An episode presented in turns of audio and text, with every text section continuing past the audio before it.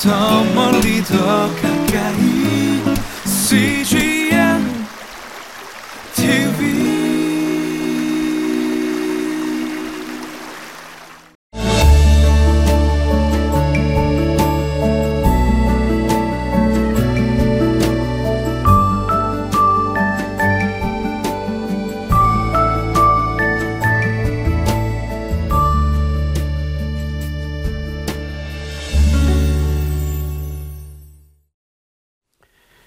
하나님과 함께 한다는 것을 더 극대화시키고 또 기쁘게 누릴 수 있는 방법은 무엇일까요?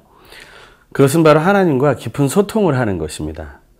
하나님과 소통한다는 것은 또 쉬운 말로 하면 하나님과 대화를 한다는 것이고 대화를 한다는 것은 자기의 어떤 신변 잡기를 얘기하는 것뿐만 아니라 자기 인생의 모든 결정 상황 속에서 그 선택의 모든 순간에 하나님과 함께 그 의견을 나누는 것.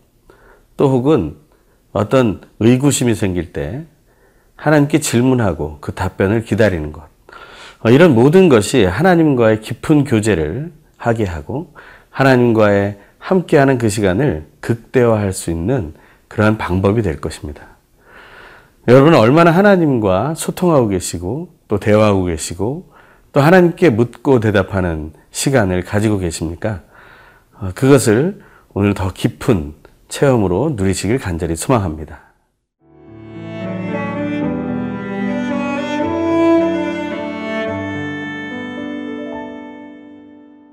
역대상 9장 35절에서 10장 14절 말씀입니다.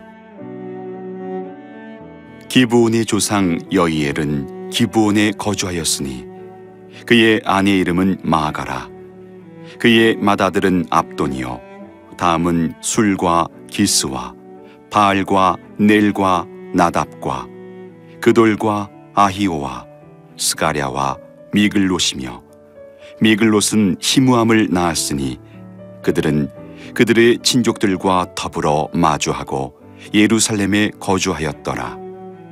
넬은 기스를 낳고 기스는 사울을 낳고 사울은 요나단과 말기수아와 아비나답과 에스바알을 낳았으며 요나단의 아들은 무리바알이라.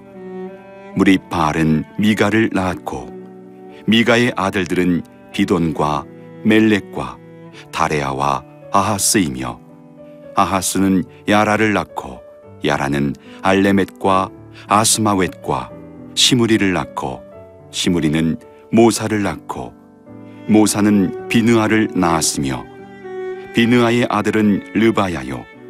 그의 아들은 엘르아사요. 그의 아들은 아셀이며 아셀이 여섯 아들이 있으니 그들의 이름은 아스리감과 보구루와 이스마엘과 스아랴와 오바댜와 하나니라. 아셀의 아들들이 이러하였더라. 블레셋 사람들과 이스라엘이 싸우더니 이스라엘 사람들이 블레셋 사람들 앞에서 도망하다가 길보아 산에서 죽임을 당하여 엎드러지니라. 블레셋 사람들이 사울과 그 아들들을 추격하여 블레셋 사람들이 사울의 아들 요나단과 아비나답과 말기수아를 죽이고 사울을 맹렬히 치며 활 쏘는 자가 사울에게 따라 미침해 사울이 그 쏘는 자로 말미암아 심히 다급하여 사울이 자기의 무기를 가진 자에게 이르되 너는 칼을 빼어 그것으로 나를 찌르라. 할례받지 못한 자들이 와서 나를 욕되게 할까 두려워하노라. 그러나 그의 무기를 가진 자가 심히 두려워하여 행하기를 원하지 아니하매 사울이 자기 칼을 뽑아서 그 위에 엎드러지니 무기 가진 자가 사울이 죽는 것을 보고 자기도 칼에 엎드러져 죽으니라. 이와 같이 사울과 그의 세 아들과 그 온 집안이 함께 죽으니라. 골짜기에 있는 모든 이스라엘 사람이 그들의 도망한 것과 사울과 그의 아들들이 다 죽은 것을 보고 그 성읍들을 버리고 도망하매 블레셋 사람들이 와서 거기에 거주하니라. 이튿날에 블레셋 사람들이 와서 죽임을 당한 자의 옷을 벗기다가 사울과 그의 아들들이 길보아 산에 엎드러졌음을 보고 곧 사울의 옷을 벗기고 그의 머리와 갑옷을 가져다가 사람을 블레셋 땅 사방에 보내 모든 이방 신전과 그 백성에게 소식을 전하고 사울의 갑옷을 그들의 신전에 두고 그의 머리를 다곤의 신전에 단지라 길앗 야베스 모든 사람이 블레셋 사람들이 사울에게 행한 모든 일을 듣고 용사들이 다 일어나서 사울의 시체와 그의 아들들의 시체를 거두어 야베스로 가져다가 그곳 상수리 나무 아래에 그 해골을 장사하고 7일간 금식하였더라. 사울이 죽은 것은 여호와께 범죄하였기 때문이라. 그가 여호와의 말씀을 지키지 아니하고 또 신접한 자에게 가르치기를 청하고 여호와께 묻지 아니하였으므로 여호와께서 그를 죽이시고 그 나라를 이세의 아들 다윗에게 넘겨 주셨더라. 하나님과 함께 한다는 것, 또 하나님과의 그 관계를 더 깊이 누린다는 것, 하나님과 많이 대화하고 생활의 모든 것에 대해서 질문하고 하나님의 응답을 기다리며 사는 것. 우리는 이것이 너무 중요하다는 것을 잘 알고 있습니다. 하지만 우리 실제 생활에서는 그렇지 못할 때가 또한 많이 있음을 알게 됩니다. 성경 안에도 하나님과 온전히 대화하고 하나님께 응답을 받고 행해야 했지만 그렇지 못한 사례들이 많이 나오게 됩니다. 그 중에 하나도 오늘 역대상 9장 35절부터의 본문 안에 나오게 되는데요. 그 본문은 바로 사울의 이야기로 이어지게 됩니다. 어, 그 이야기에 대해서 한번 본문을 어, 좀몇 절 읽기 원하는데 35절입니다. 기브온의 조상 여이엘은 기브온에게 거주하였으니 그의 아내 이름은 마아가라. 기브온의 조상 여이엘로부터 시작되는 족보의 이야기가 나오게 됩니다. 이 족보는 앞부분 역대상 8장 29절에서 34절에 이미 나와 있는 말씀입니다.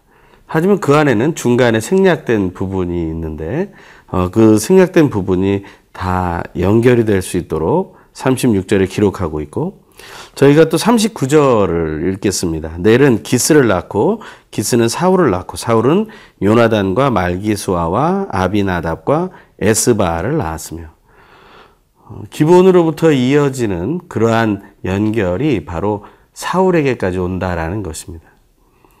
이 기본과 연결되는 것에 대한 이야기를 우리가 살펴보려면 여호수아를 우리는 보게 됩니다. 기브온이라는 것은 사실 어떤 베냐민 지파에 속해 있는 것이 아닙니다. 하지만 베냐민 지파는 어, 많은 여호수아 이후 사사기를 거치면서 많은 혼란을 겪게 되죠. 그 중에 기브온이라는 족속이 이 안에 들어가게 되는데 그는 원래 가나안 땅의 희위 족속에 속한 부족이었습니다.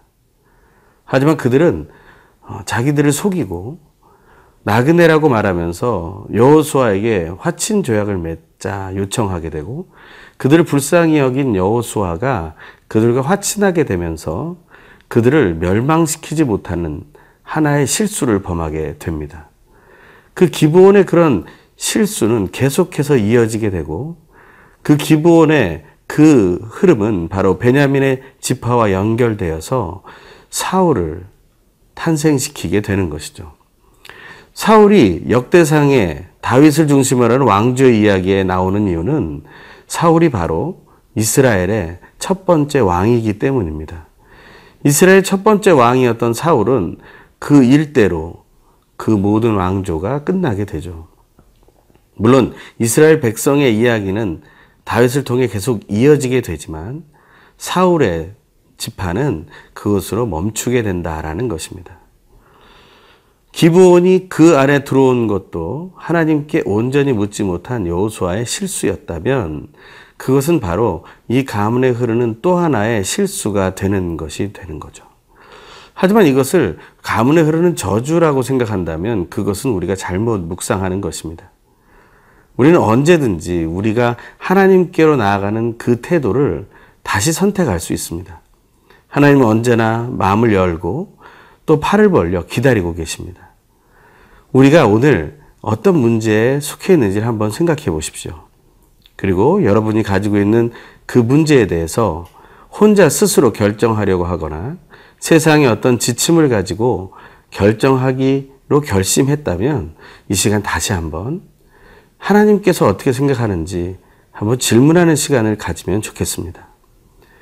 그것은 역대적으로 잘못된 선택이 있어 왔고 그러한 선택을 하게 되는 어떤 저주 속에 있는 것이 아니라 또 잘못된 선택을 하는 운명 속에 내가 있는 것이 아니라 우리는 이 시간 다시 하나님께 그 질문을 다시 내어놓고 질문하기를 원한다라는 것입니다. 하나님 그것을 원하시는 것입니다. 하나님은 어떤 사람이 하나님을 멀리 떠나서 멸망당했다는 이야기를 하고 싶은 것이 아닙니다.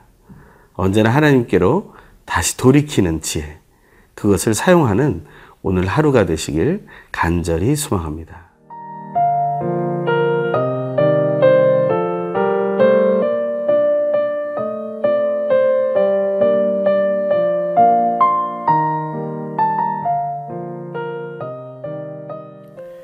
오늘 본문 중에 나오는 10장의 말씀은 처음부터 아주 역동적인 장면으로 시작이 됩니다.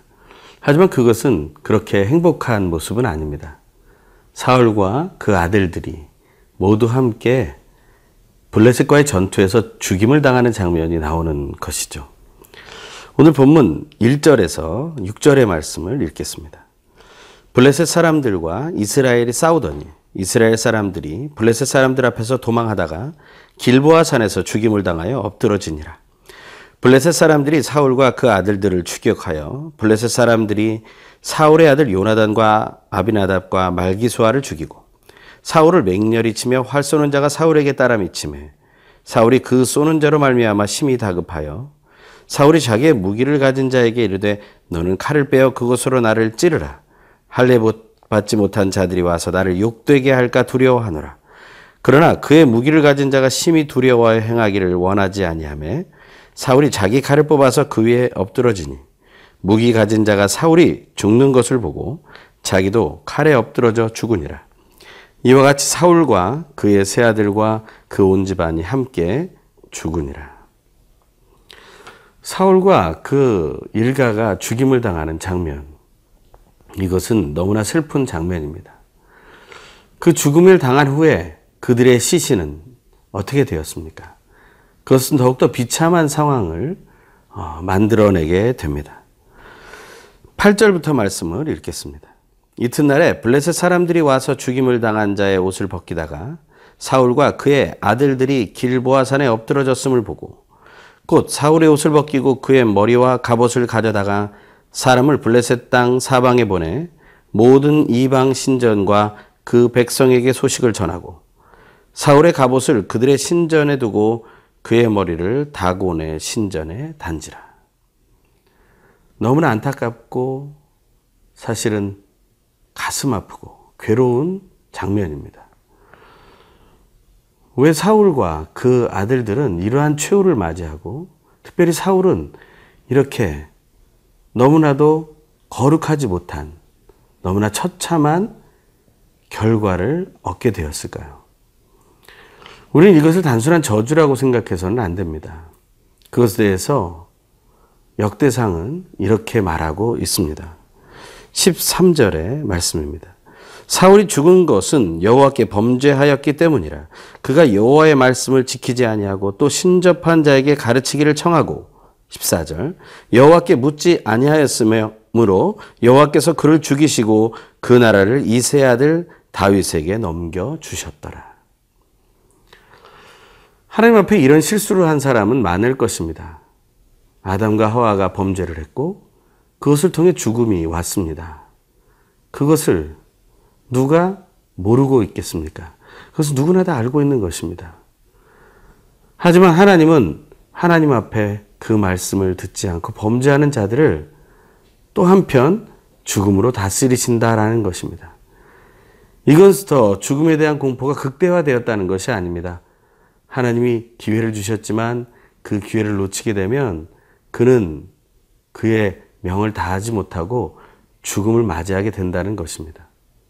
거기다가 사울은 다른 신을 접한 그러한 자를 추종했고 또 하나님께 묻지 않고 여러 가지 행위들을 행했던 것을 하나님이 보셨다는 것이죠. 그것은 하나님이 하나님의 사람으로 나아갔던 사울을 막으셨다는 것을 말합니다. 사울은 원래 하나님을 거역하던 사람이었습니까? 아니요. 사울은 하나님께 순종하던 사람이었습니다. 하지만 그가 언제든지 하나님을 거역한 자로 바뀔 수 있다는 것을 성경은 말해주고 있는 것입니다. 어제까지, 오늘까지 우리가 하나님 말씀 순종했다고 오늘 이후에, 내일 이후에 또 순종할 것이라고 장담하지는 마십시오. 하나님은 매일매일 하나님과 함께 나누고 또한 그 응답을 가지고 살아가길 원하신다는 것을 꼭 기억하게 되길 바랍니다. 하나님께 같이 기도하겠습니다. 하나님 아버지, 오직 하나님만을 바라는 우리가 되게 해주십시오. 하나님을 멀리 하기보다 내 결정을 따르기보다 하나님께 다시 한번 질문하고 하나님께 주시는 응답으로 하루하루 선택하며 승리하는 믿음의 삶을 누리게 하여 주시옵소서. 예수님처럼 그렇게 하나님께 간구하는 오늘의 삶이 되게 하여 주시옵소서. 예수님의 이름으로 기도합니다. 아멘.